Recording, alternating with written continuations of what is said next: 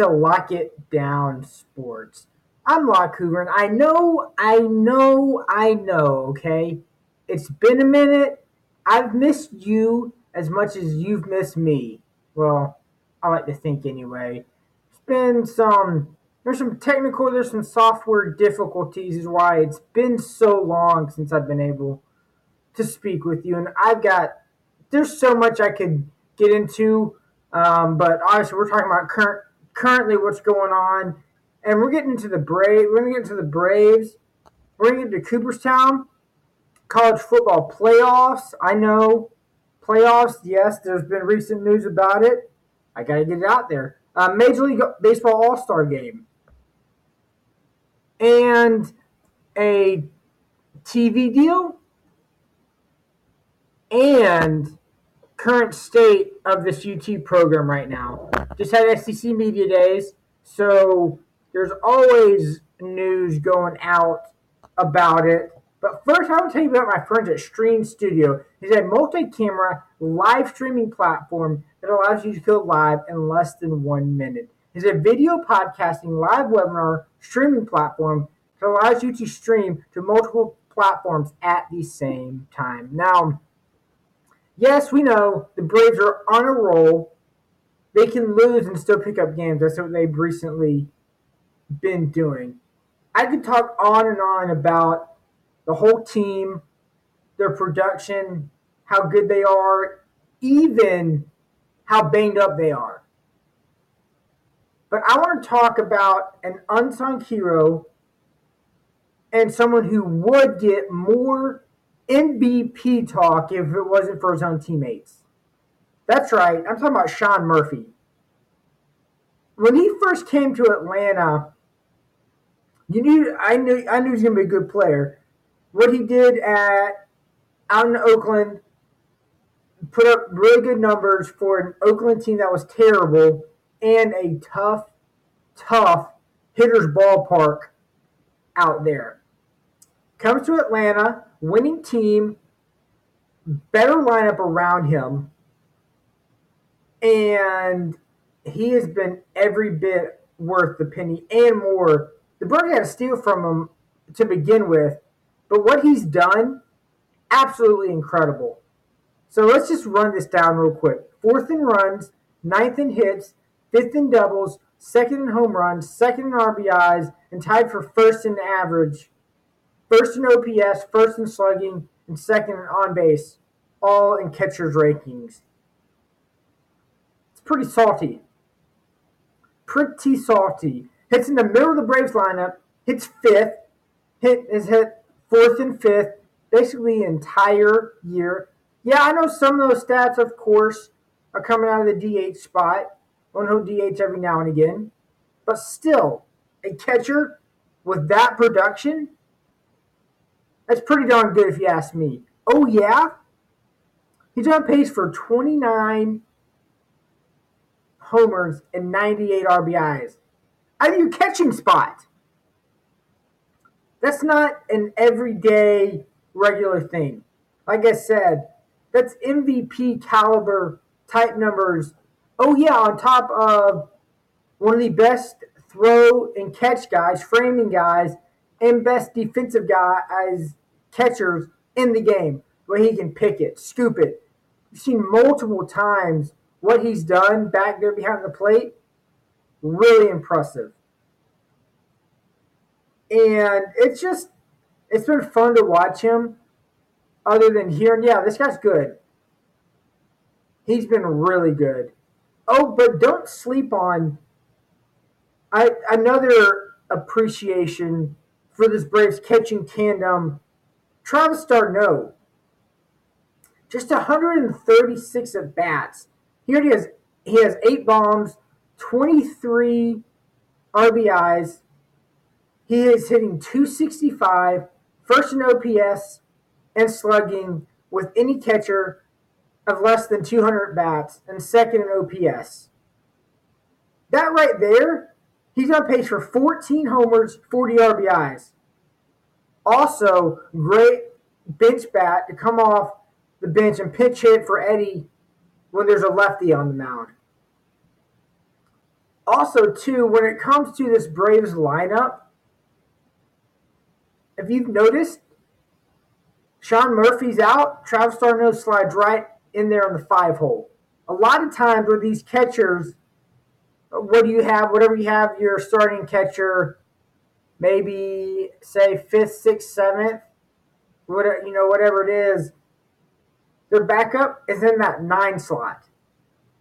Not the case in Atlanta. He slides right in at wherever basically Sean Murphy's been hitting. Third, fourth, fifth. Slide Travis d'Arnaud in there, and it's you don't blink. You're like, all right, let's go, let's roll, d'Arnaud. And as a tandem, the Braves have 25 homers already, 80 RBIs, and 63 home runs. Uh, excuse me, 63 runs scored. That's pretty salty numbers from the catching position currently, where we are right now. Easily, I could see a 35, well over 100 RBI RBI um, club for position for catchers. Obviously, over 100 RBIs.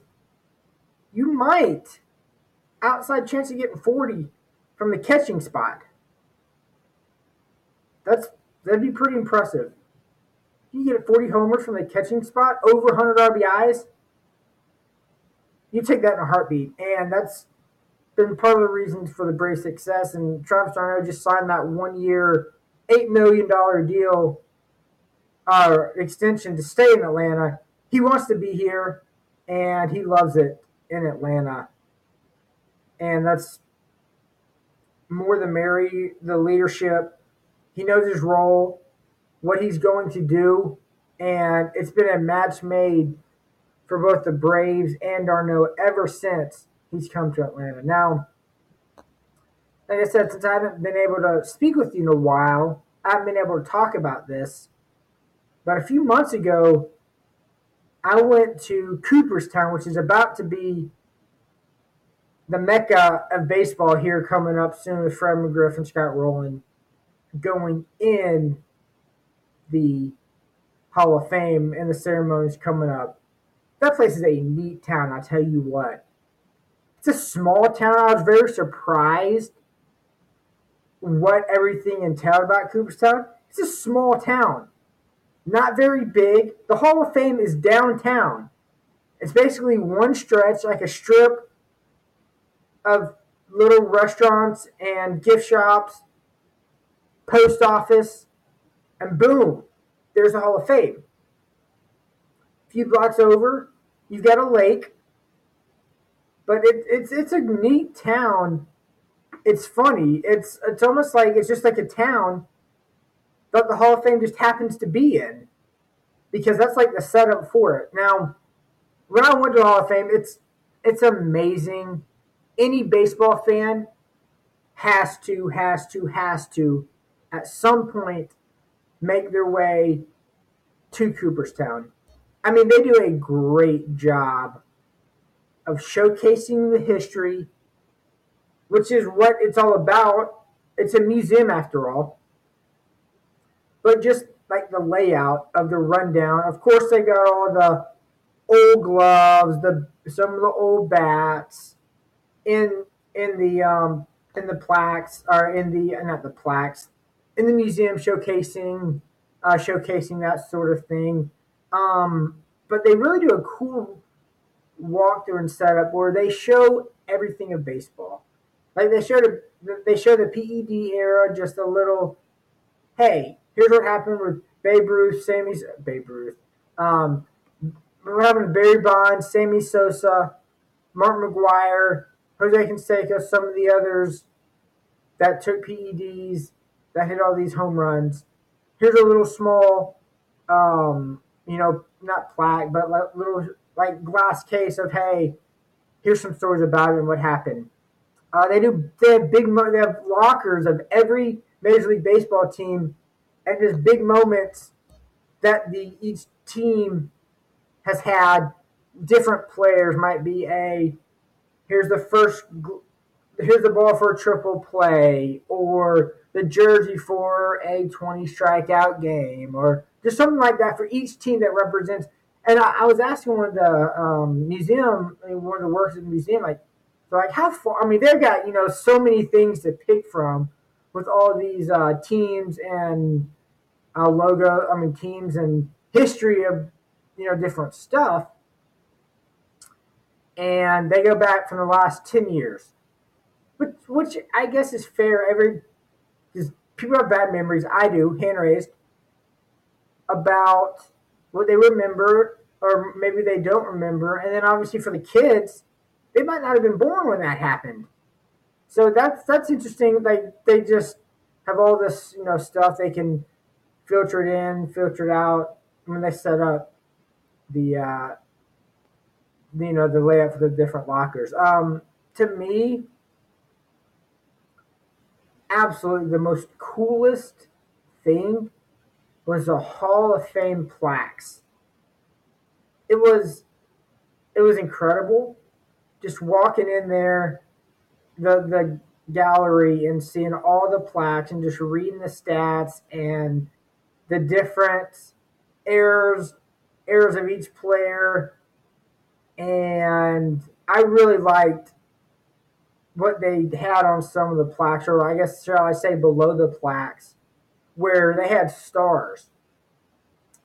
And it's like, huh, why do some have stars and some don't? Well, whatever they, if they're military, if they served in them, what war they served in, they've got stars below which is, that's really cool. It shows respect, obviously, of what they've done, but just represents them as well. Um, interesting enough, too, I didn't know this. This ceremony where they uh, induct, uh, where they have the induction for the players, it's not even on the premise of where the Hall of Fame is. It's probably 10 minutes or five, 10 minutes away at a in an open field. But when you pull up, it's like a rec center that has indoor, you know, your basketball gyms and that sort of thing.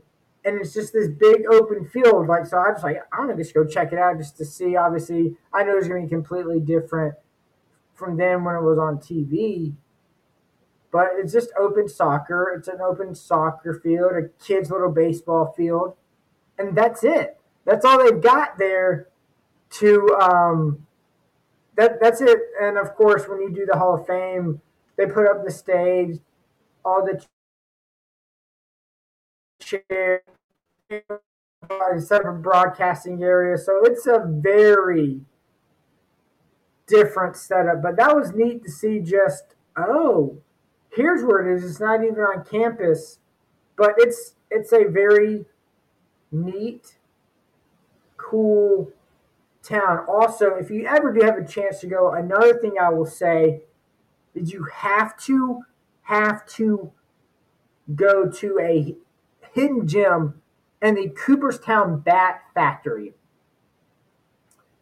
Yep, they've got a bat factory, which makes sense up there. And very small, but it's where they produce wooden bats. Um, just like any other wooden bat company. Uh, some are for Major League Baseball players. You know, some have they have some contracts Major League Baseball players. Others, they you know they produce for Little League and you know your wooden bat tournaments and things like that. You can just you know go by, showcase your display, or whatever, or you of course use them if you got kids in a wooden bat tournament. So that is a must as well to go to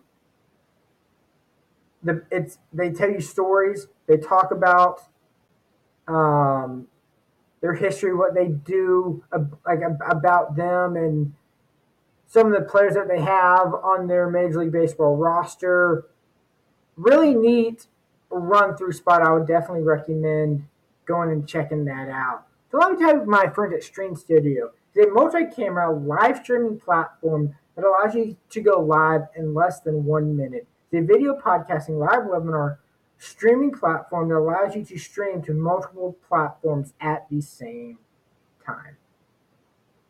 Now, Major League Baseball All Star Game. First and foremost, jerseys were ugly, which is normally the case whenever they have to wear National League and American League jerseys. I mean, why do they continue to muck it up and not let the players just wear their regular jerseys? I know why. It's they're trying to sell them for merchandise and all that. But at least make them look good.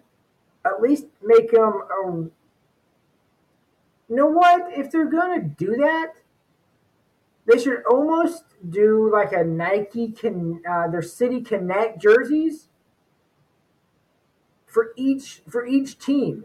Now that would get your revenue and your profits right there. They look terrible, and I wish they would stop screwing that up. But sometimes, I won't say sometimes, a lot of times, Major League Baseball can't get out of their own way. Now, kind of some interesting numbers here about this. Outside of the game, good game. National League finally broke the skid and won a game for a first time in a hot minute for sure.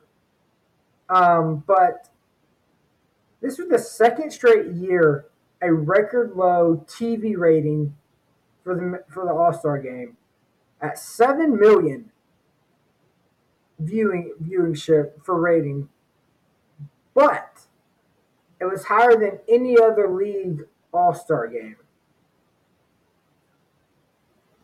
Seattle makes sense, and Atlanta makes sense.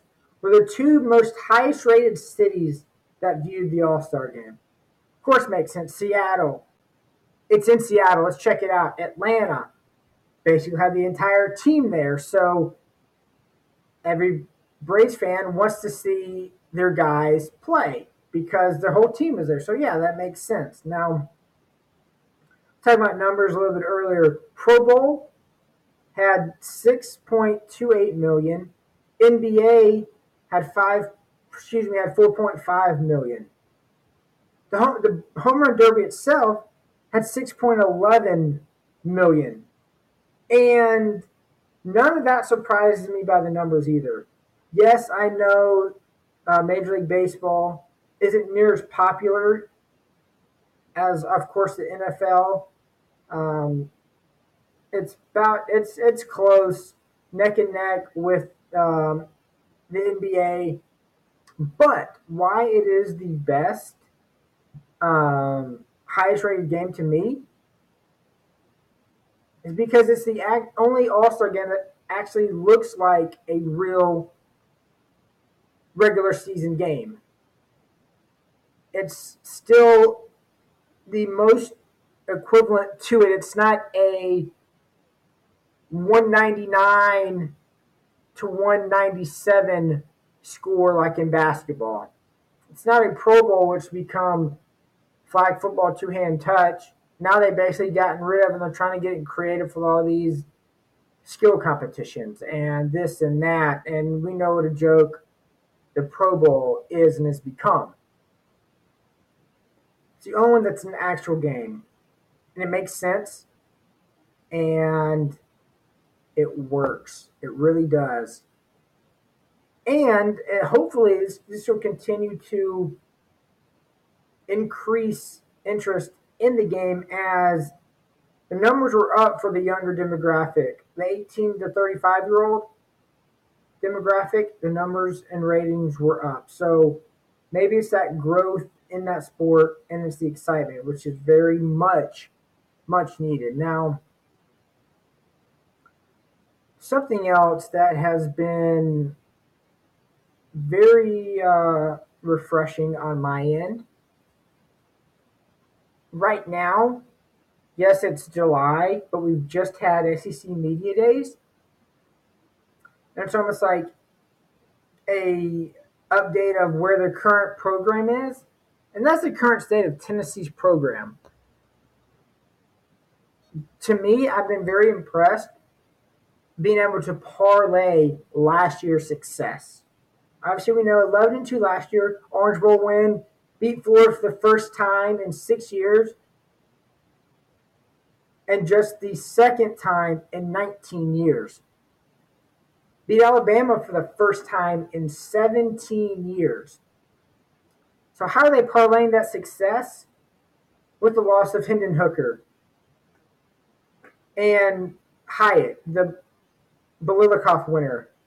They're winning recruiting battles. Currently ranked seventh, they picked up three four stars recently, two in the last two weeks. One that recently just picked up Mac Matthews, four star wide receiver out of Georgia. You're down to Georgia, get one out. They beat out Georgia, Clemson, and Southern Cal were the top three schools that he was considering. Caleb Beasley, four star cornerback out of Tennessee. Very big to me right there. I'll get to that in a minute. Beat out Georgia, LSU, and Clemson. And then Edward Spillman, four star linebacker, another one out of Tennessee. Ohio State, Georgia, FSU is top three. Then it came down to Ohio State and Tennessee, where's final two. Why is that so important to me? It's because Tennessee should be getting four and five stars from Tennessee. Two three years ago, they weren't. And it showed and reflected. To me, Beasley and Spillman are almost more important more important recruiting wins than Matthews to me. And here's why. You can now convince Tennessee kids to stay home and come to your program. If you're Tennessee, you have to be able to do that. You have to get your 5 to 10 SEC type kids to come to Tennessee. That's all you're going to be getting that caliber player because you know you have to go get two or three from Georgia, two or three from Texas, North Carolina, South Carolina, Ohio. Pull a few out of the West, whether it's a California, maybe you know somewhere in Oregon or somewhere like that. Maybe you get Northeast, maybe one up in New York. But you have to have to pull a handful of kids from each of those states because you can't get 15 kids from Florida like those Florida schools can, 15 kids from Georgia like Georgia can. It doesn't happen. You're not going to be able to because the talent level is not there. And you're going to recruit your home state, which is incredibly important to me. Now, another big thing in this recruiting battle is the negative recruiting war is over against Tennessee. Schools can't come up and say, well, this is going to be XYZ because of all the penalties that happen when Jeremy Pruitt. That's done. That's out in the open. So schools know. I mean, schools know. Kids know what the result's going to be. In total, just going to be eight million in fine in fines for Tennessee, a scholarship reduction, so reducing so reducing two a season for three or more years. And they've already self-imposed some some of those in 2022 and 2023. So they've already done they've already done some of that. They're also going to have to reduce official and non-official visits, which they've already done it once again from the self-imposed the last two years. The big one though, no postseason ban. Big deal. So that means they're going to be able to go to bowl games. And if Tennessee continues to play as they've been playing, that's important because the expanded playoffs, say you lose two games, you still got a good shot. Whether you, whether you say you lose to Georgia and Alabama at this point, you're still in the mix and have a good chance of getting into the postseason because of that. Now, I've said continue the the success. The one thing they're going to be able to continue to build on and grow with that success obviously comes down to that one question. the defensive side of the ball. There's no denying Tennessee's offense. We're going to see what happens with Joe Milton if he can get his accuracy under control. But he's got his accuracy under control. The Tennessee offense, which is again is going to be off and running. They're winning some, like I just said, they're winning some of these battles. Two of those three, four, uh, four star guys, cornerback, linebacker, defensive side of the ball, have to have that success to continue to build it, grow that, continue to add depth. SEC caliber players on the defensive side of the ball is going to really determine where Tennessee is going to be able to go in the long run in the future because they've been able to turn average offensive players into really good high caliber players to put up big offensive numbers, which is a big important thing. So, what are you doing on defense? That's the big deal. Now,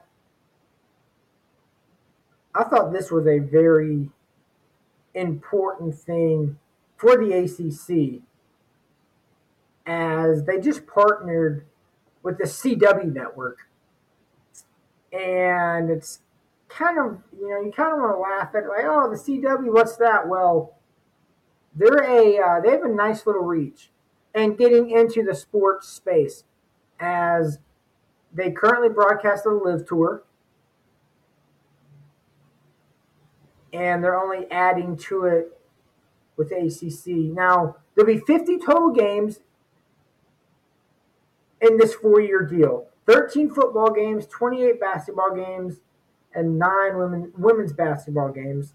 To me, it's a good second or third network for the ACC, which used to be Raycom Sports. Obviously, they got their package on ACC, um, ABC, ESPN, ACC network, but a good third, uh, second or third tier network for them. Now, I don't know how their selection process is going to go. If they're going to be second be in front of the ACC network or third behind the ACC network, I don't know that tier selection. I haven't seen her come out that seen her come out yet where they're going to fall. So great pickup for them. So like then, for example, there's gonna be a lot of non-conference games. So like Pitt Cincinnati, that's a that's a pretty solid solid tier of a game that they're gonna air coming up. Now, another thing with this TV deal, it strengthens the ACC conference as a whole because they've got another TV deal involved in part of their conference, another revenue stream and what to me it kind of strengthens, strengthens the conference as a whole. That could possibly, with this TV deal now, eliminate a potential Pac-12 deal. Now, yeah, they uh, CW could go in and still offer the Pac-12, but it won't be as much money because they've already got some invested in the ACC. Heck, it might, but I wouldn't think so. And to me, it also kind of widens that gap a little bit farther for the ACC to be that third or fourth conference in the Power Five. It's a definitely definite distance for them over the Pac 12, without a doubt. So it's a nice pickup for the ACC. And I mean, I think it's very important for them to continue to keep up with the Joneses basically and try to keep up with the SEC and the Big the Big Ten. Still big hill to climb for them, but it's in that range of that third or fourth tier conference, which is good for them, and that it's it's it's nice. Know? Good for them, right? I mean, they're growing, and I mean uh, they're growing. They're maintaining, and that's what they have to do in this changing landscape. What is known as the NCAA football. As always, you can follow me on Twitter at Lock It Up Media. That's Lock It Up Media on Twitter. This is the locker. This is Locke It Down Sports. Talk to you next week.